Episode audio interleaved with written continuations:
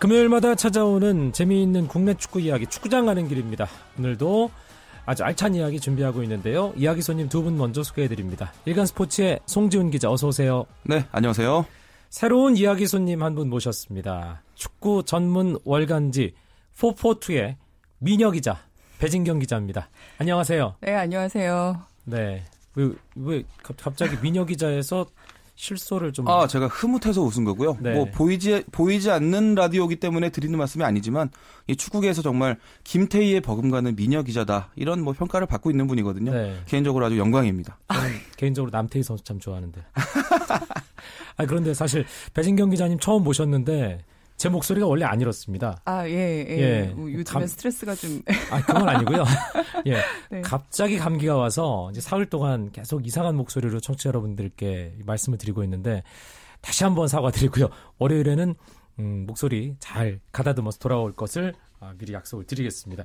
아, 배진경 기자 처음 출연하셨는데 스포츠 스포츠 청취자 여러분께 간단한 인사 말씀 하나만 해주시죠. 아, 저 민혁 기자라는 굉장히 좀 민망한 소개로 시작하게 돼서 죄송한데요. 그 아, 남초 현상이 워낙 좀 극심한 동네에서 비교적 오랫동안 버티고 있는 여기자 정도로 인사를 드리고 싶고요. 그 뭐 앞으로 여러분들이 궁금해 하시는 소식들 좀 더 알차고 좀 더 풍성한 얘기가 될 수 있도록 좀 힘이 돼 힘을 보태고 싶습니다. 어, 인사 말씀부터 느낌 있는데요. 예. 벌써 뭐 외모와 어울리는 그런 조리 있는 설명이었던 것 같습니다. 적당해, 적당히. 예. 여성 축구 기자의 섬세하고 예리한 시가 기대하겠습니다. 오늘 방송 저희가 준비하고 있는 와중에 갑작스럽게 축구계 엄청난 이슈 하나가 등장했어요. 송지훈 기자가 현장에 다녀왔죠. 그렇습니다. 오늘 그 오후 7시쯤에 축구 대표팀 주치의죠. 송준섭 박사가 그 자신이 운영하는 강남의 한 병원에서 대표팀 공격수 박주영 선수의 부상 상태에 대한 미디어 브리핑을 했습니다. 보신 분들 아시겠지만 오늘 그 박주영 선수가 발가락 부상을 치료하기 위해서 비밀리에 입국했다 이런 보도가 오후에 나왔었고요. 그 대표팀 주치의가 직접 상태를 이제 설명을 한 건데요.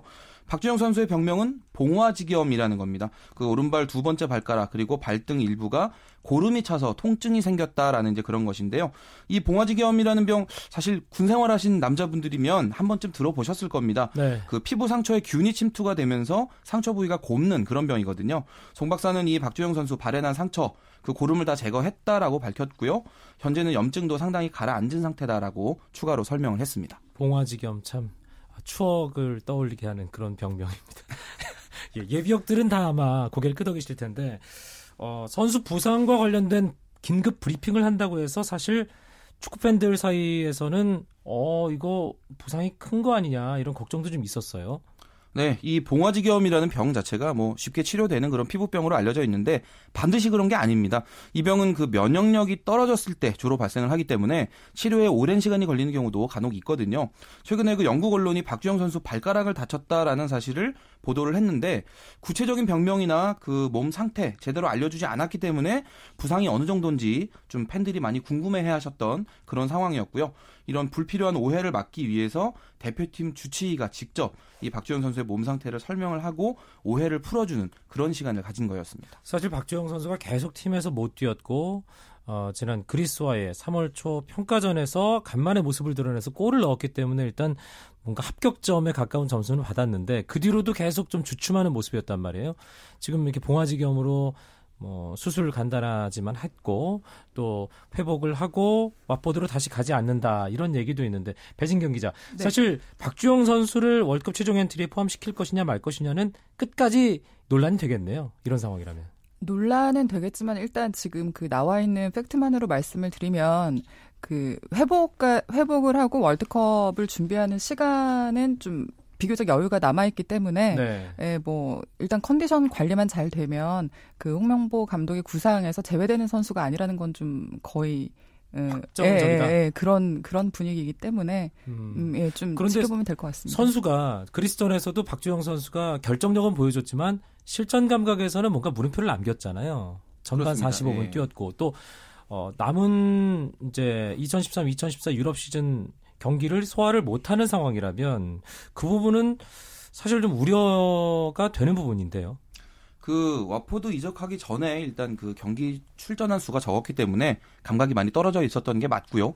또 왓포드 이적을 한 이후에도 그 그그 사이 이제 몸을 끌어올리는 과정이 있었고 그리스전 골 넣은 다음에 또 무릎 위 근육 다치면서 또 한동안 쉬었고 여기에 지금 또 발가락 부상까지 더해진 거거든요.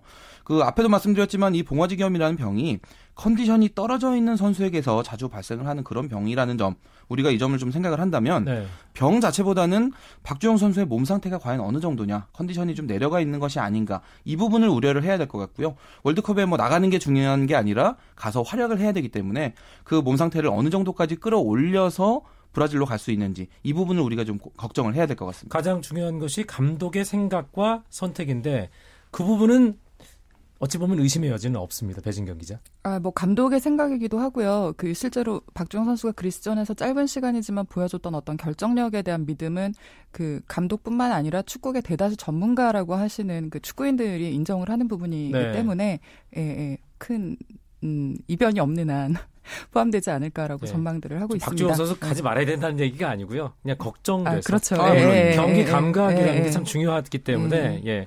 아, 그래서 드리는 말씀이었습니다. 사실 월드컵을 앞두고 어, 월드컵 출전 국가 선수들의 부상 소식이 어, 계속 좀 전해지고 있는 상황인데 우리와 같은 조에 속한 벨기에도 주축 공격수 한 명의 부상 소식이 전해졌어요. 송지훈 기자. 그렇습니다. 그 잉글랜드 프리미어리그에서 이제 아스턴 빌라에서 뛰고 있는 그 최전방 공격수 크리스티안 벤테케 선수인데요. 이 선수 정말 괴물입니다. 그렇죠. 그 신장 190cm, 체중 83kg, 아주 탄탄한 체격인데 정말 전방에서 밀어붙이면 수비수와의 몸싸움에서 거의 다 이겨낼 수 있는 그 볼을 따내는 능력이 아주 탁월한 선수거든요. 올해 지금 올 시즌 프리미어리그에서 26경기 10골 아주 좋은 활약이었는데 최근에 훈련 도중에 전치 6개월 부상을 당했습니다. 뭐 말 그대로 월드컵에는 나갈 수 없는 그런 상황이 됐고 지금 이 선수가 빠지면서 벨기에 그 원래 주전 다툼을 했었던 에버턴의 로멜로 루카쿠라는 선수가 있습니다. 사실 이 선수도 괴물이거든요. 그렇죠. 비슷한 스타일인데 이제 둘이 비슷한 스타일로 경쟁을 하던 선수가 이제 어떻게 보면 단독으로 주전으로 나갈 수 있는 기회를 잡게 된 거죠. 중계 방송하는 입장에서는요. 벤테케랑 루카쿠랑 좀 헷갈립니다. 음. 워낙에 구별하기 쉽지 않죠. 예, 피부색도 비슷하고 키도 비슷하기 때문에 또 플레이 스타일도 예, 비슷하고 헤어스타일까지 같아 버리면 정말 구별하기 힘듭니다. 아, 근데 사실 뭐 벨기에 우리가 경쟁하는 입장에서 어찌 보면은 좀 한국 대표팀에게 상대적으로 호재일 수 있지만 그래도 어, 크리스티안 벤테케 개인적인 입장에서는 참 얼마나 기다렸던 월드컵이겠습니까? 그렇죠. 예. 이뭐 월드컵 자체가 뭐 좋은 활약을 하는 것도 있겠지만 여기 나가서 내가 가진 기량을 팬들에게 보여주는 것 이것도 분명히 의미가 있는데 그렇게 준비해 왔던 선수가 나가지 못하게 된다는 거 팬들 입장에서도 분명히 서, 안타까운 서운한 일이 될것 네, 같습니다. 사실 유럽의 주요 리그에서 뛰는 선수들 같은 경우는 어, 리그 40경기 가까이 뛰어야 되고 또 챔피언스리그 중간 중간에 있고 컵 대회 한 50, 60경기 뛰는 선수들도 있기 때문에 그 선수들은 이제 월드컵 앞두고 몸 관리에 특별히 신경을 써야 될 것 같고요. 오늘 어, 박주영 선수 부상 또 월드컵을 앞두고 어, 부상 소식 이런 얘기를 먼저 꺼내봤는데 최근 이슈가 되고 있는 또 하나의 주제를 하나 살짝 다뤄볼까 합니다. 프로축구 K리그 선수 연봉을 공개해야 하느냐 말아야 하느냐 이게 엄청난 논란 불거지고 있어요. 어떤 분이 먼저 얘기를 좀 꺼내 주실까요? 송지훈 기자. 네, 그 지난해 이맘때죠. 프로축구 연맹이 K리그 클래식 그리고 K리그 챌린지 그 소속 클럽 전체를 대상으로 해서 각 구단의 평균 연봉 공개를 했습니다. 이제 올해는 이것의 수위를 한층 높이겠다라는 게 프로 연맹의 어떤 계획인데요. 외국인 선수 포함해서 각 팀별 상위 18명의 평균 연봉을 공개하겠다. 그리고 팀별로 1위부터 5위까지는 선수의 이름과 연봉 내역을 빠짐없이 공개하겠다라는 이런 계획입니다. 지금 이 소식이 전해지면서 축구계 전체가 술렁이고 있습니다. 찬성하는 입장도 있고 반대하는 입장도 있는데 어떤 쪽에서 찬성을 하고 어떤 쪽에서 반대를 하는지 배진경 기자가 좀 정리를 해주실까요? 네, 일단 찬성을 하는 입장이라고 하면 이 그 연봉 공개안을 이제 내놓고 시행을 하는 연맹 관계자들 프로축구 연맹 그렇죠 프로축구 연맹 예. 쪽에 그 입장을 좀 많이 듣게 되는데요. 기본적으로는 그 이 K리그가 자생력을 기르려면 어 어떤 인, 예, 인권, 그러니까 경영성을 좀 투명하게 공개를 음. 할 필요가 있다. 그거에 가장 큰 어떤 비중을 차지하고 있는 인건비를 공개를 하는 게 시발점이다라는 의미고요. 네. 거기서 이 연봉 공개라는 말에서 연봉액을 공개를 하는 것보다 공개라는 쪽에 좀 더 비중을 두고 보면 그러니까 경쟁력을 강화하는 차원에선 이런 일이 시행이 되어야 된다라는 쪽인 거죠. 그래서 음. 그러니까 뭔가 우리가 수치화해서 이 그 리그의 가치를 좀 확인을 할 수 있는 어떤 지표가 필요하다라는 그래서 전체적으로 장기적으로 볼때 그 건전하게 갈 수 있고 뭔가 시장성을 좀 더 키울 수 있는 부분에서의 시발점이 된다라는 쪽에서 반드시 한 번은 어 이루어져야 되는 일이다라는 게 그 이 일들을 진행을 하고 있는 프로 연맹 쪽의 입장입니다. 그런데 네. 프로 축구 연맹은 그런 입장이고 구단 다만 선수들은 예, 예. 좀 반대한 입장이죠. 실제적으로 이 제도가 시 그러니까 이렇게 연봉을 공개를 하게 되면 뭐 표현이 적절한지는 모르겠지만 직격탄을 맞는 어떤 입장이 될 수 있는데 그러니까 그 우리도 사실 직장 생활을 하면서 연봉이 얼마냐라고 밝히고 다니는 거는 사실 좀좀 쉬쉬하는 부분인데 그렇죠. 그런 거를 이렇게 공개가 되면 당연히 어떤 실력이라든가 이런 거에 대해서 자연스럽게 말들이 좀 이렇게 음. 많이 나오게 되는 부분이 있고요. 그러니까 기본적으로는 그런 부분에 대한 부담이 있고 그것 때문에 전체적으로 지금 어. 그 구단들의 살림살이가 지금 계속해서 좀 뭔가 그 연봉액에 비해서 들인 투자 금액에 비해서 기대하는 성적이라든가 어떤 효과를 내지 못한 팀에는 그 예산이 지금 자꾸만 좀 줄어드는 어떤 어 그러니까 좀 압박이 생기는 부분이 네. 생기는 거죠. 그래서 그런 거에 대한 부담감들을 토로하는 음, 네, 그런 그 선수 입장에서나 네, 구단 입장에서나 연봉 공개는 그런 어, 이중의 그 부담으로 작용할 수 있기 때문에 좀 반대 입장이다. 아, 배진경 기자가 이 연봉 공개와 관련된 현장의 분위기를 살짝 짚어주셨고요. 그렇다면 음, 일선에서 축구 취재 팀장을 맡고 있는 분들로서 어떤 생각이신지 궁금해요. 일간 스포츠 축구팀장 송지훈 기자. 어떻습니까? 사실 저는 중립적인 입장이긴 한데요. 이번에는 그 연봉 공개가 단점은 있는 것은 분명히 아니기 때문에 그 긍정적인 요인에 대해서도 좀 생각을 해봤습니다. 그동안 사실 이 K리그가 연봉이 지나치게 주먹국으로 산정이 된다라는 그런 논란이 있었거든요. 물론 이 축구라는 종목의 특성이 야구나 농구에 비해서 이 기록에 의존해서 연봉을 산정하는 좀 그런 시스템이 도입하기 어려운 건 사실인데 네. 그런 점을 악용해서 좀 실력에 비해서 터무니없이 많은 연봉을 받는 선수들이 분명히 있어 왔고요. 그런 점 때문에 이 축구계가 어떤 가지고 있는 그런 힘에 비해서 너무나 많은 인건비를 쓰고 있다라는 우려가 있었던 게 사실입니다. 뭐 이 선수 연봉 공개하는 게 축구계에서는 좀 이례적인 일이긴 하지만 인건비 거품을 어떤 방식으로든 제거하는 그런 노력은 있어야 한다라는 측면에서 본다면 뭐 긍정적인 요소도 분명히 있다라는 게 제 생각입니다. 음, 배신경 기자는요? 아, 저도 그 연맹의 취지에서 공감을 하는 입장 쪽인데요. 그러니까 그 뭐랄까 아, 그 일단 프로축구가 이게 이렇게 시작이 된 게 프로축구가 위기라는 의식에서 이제 출발을 한 건데 네. 거기에 그 직접 경기를 뛰는 그, 그리고 경기에 참여하는 선수와 감독들도 그 위기 의식을 공유를 하자 이런 부분도 분명히 좀 있어야 된다라고 네. 보거든요.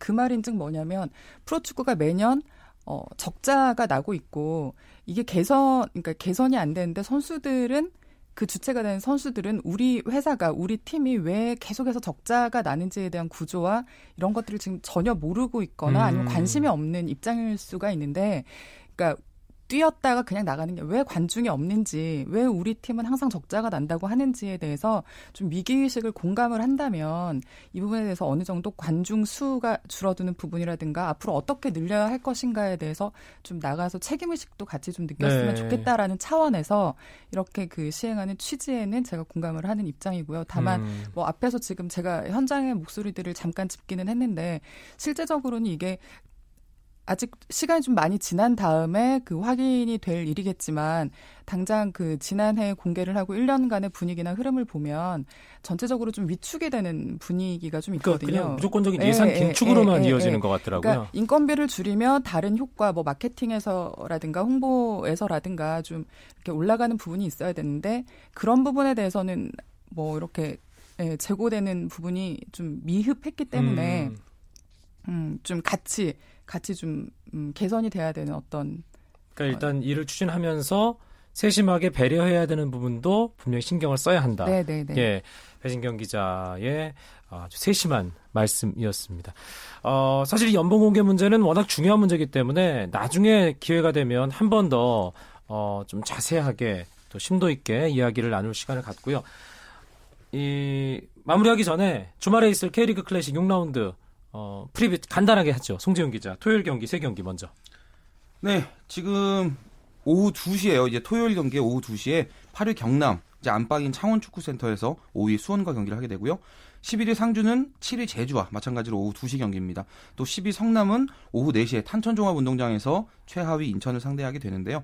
지금 가장 관심을 모으는 경기는 아무래도 인천과 성남의 경기입니다. 두 네. 팀이 다 지금 하위권에 내려와 있는데 서로 아주 재밌는 징크스가 있습니다. 원정팀 인천이 지난해 9월 이후로 이 원정 10경기에서 지금 4무 6패, 1승도 거두지 못하고 있거든요. 음. 이런 원정 징크스가 있는데 한편 이 홈, 홈팀인 성남은 최근에 인천을 상대로 지금 5경기 동안에 1승 2무 2패 몰려 있는 상황이고 또 인천전 홈 2연패입니다. 이런 서로 양 팀이 좀 불리한 징크스를 가지고 맞부딪히게 되는데 지금 양 팀 모두 다 1승이 급하고 승점 3점이 급한 팀들이기 때문에 과연 어느 팀이 웃느냐 이 여부에 따라서 이 하위권과 중위권의 어떤 순위까지도 좀 요동을 칠 수 있을 것 같습니다. 토요일에 경남과 수원, 상주와 제주 경기가 2시에 킥오프, 성남과 인천의 경기가 4시에 시작됩니다.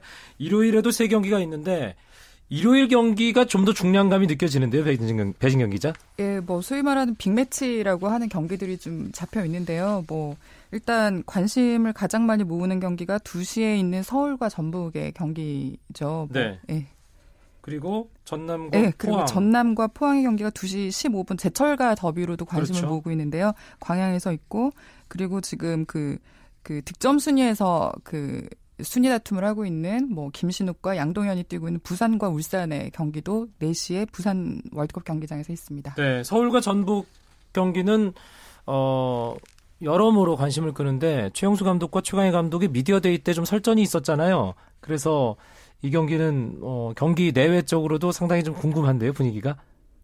예, 뭐 그 media day 때 서로를 우승 후보로 지목을 하면서 좀 약간 감독님들이 앓는 말씀을 하셨어요. 뭐 우리는 아니다 이러면서 예, 하셨는데 일단 뭐 지금 분위기로 보면은 전북이 조금 더 우세한 흐름이에요. 주중에 두 팀 다그 AFC 챔피언스 리그도 치르고 체력적으로 어떤 문제가 있는 상황에서 그 전북은 어, 승리를 했고 승리를 챙겼고 뭐 서울은 좀 극적인 승부를 내긴 했지만 무승부를 기록을 했고요.